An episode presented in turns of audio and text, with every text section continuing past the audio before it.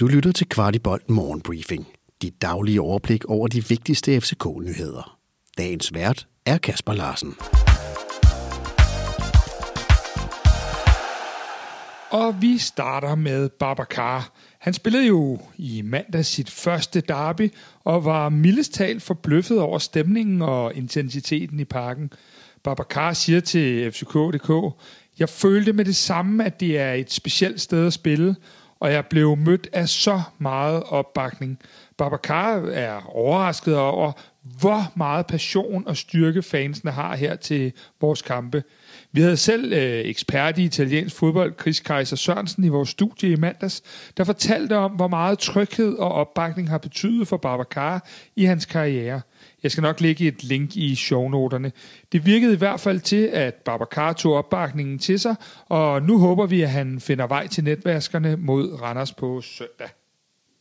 Og sørme, om vi ikke endnu en gang skal tale rygter i april måned. Mediet Racing Manios skriver således, at FC København skulle være interesseret i den 19-årige argentinske midterforsvar Elias Machuca. FC København skulle allerede have budt på ham. Han har kontraktudløb til vinter, og her på Kvartibold synes vi ikke til, at det virker til, at der er så meget kød på den historie. Spilleren optræder primært på anden holdet, og har kun spillet én førstholdskamp for sin klub Racing. Som bekendt forlader Michael Antonsson FC København denne sommer.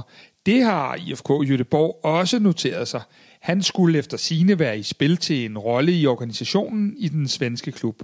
Klubbens direktør Håkon Mild fortæller, at parterne har talt lidt sammen om, hvordan der arbejdes i København, men at der endnu ikke er en afklaring om, hvorvidt Antonsson skulle tiltræde i Jødeborg, når han forlader København til sommer.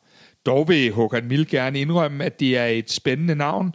Anton, som han kaldes i København, har selv optrådt, optrådt for IFK Jødeborg 52 gange. Og vi bliver lidt ved folk på vej ind og på vej ud.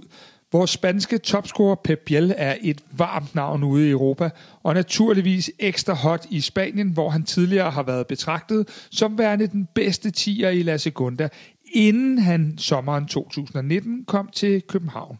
Pep udtaler selv, jeg føler mig godt tilpas, og i fodbold ved man aldrig, men jeg vil naturligvis rigtig gerne spille i Spanien. Pep understreger dog også, at han er rigtig glad i København, og vi er i sandhed også glade for vores nummer 16, der jo som bekendt kom fra Zaragoza, og efter lidt startvanskeligheder nu for alvor udfolder sit talent her hos os i København. Til slut vil vi lige flage lidt for vores kamp på søndag mod Randers. En kamp, der i øvrigt dømmes af Peter Kærsgaard. Det er nu, vi skal holde fast i den kæmpe tilskuerfremgang, vi har haft. Rekorder er jo som bekendt altid sjove at slå, og vi jagter lige en mere, når vi forsøger at ramme den sæson med det højeste tilskuersnit i FC Københavns historie. Der er masser af fed underholdning for hele familien, både på familietribunen og i pop-up fanzonen nede ved B-tribunen. Netop den B-tribune, hvor Kvartibolt også, når klokken er 14, holder til ved Panabanerne omkring B11. Så køb din billet til stadion. Det er altså sæsonens tredje sidste hjemmekamp, og snart skal vi undvære Superliga-kamp et par måneder.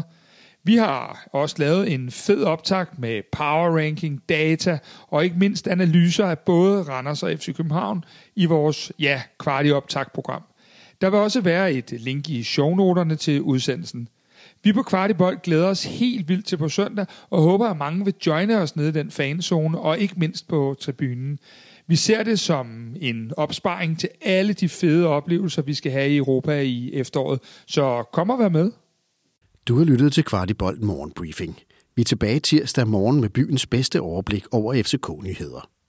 Vi er meget interesserede i at vide, hvad du synes om vores morgenbriefing, og hvad vi kan gøre for at gøre den endnu bedre.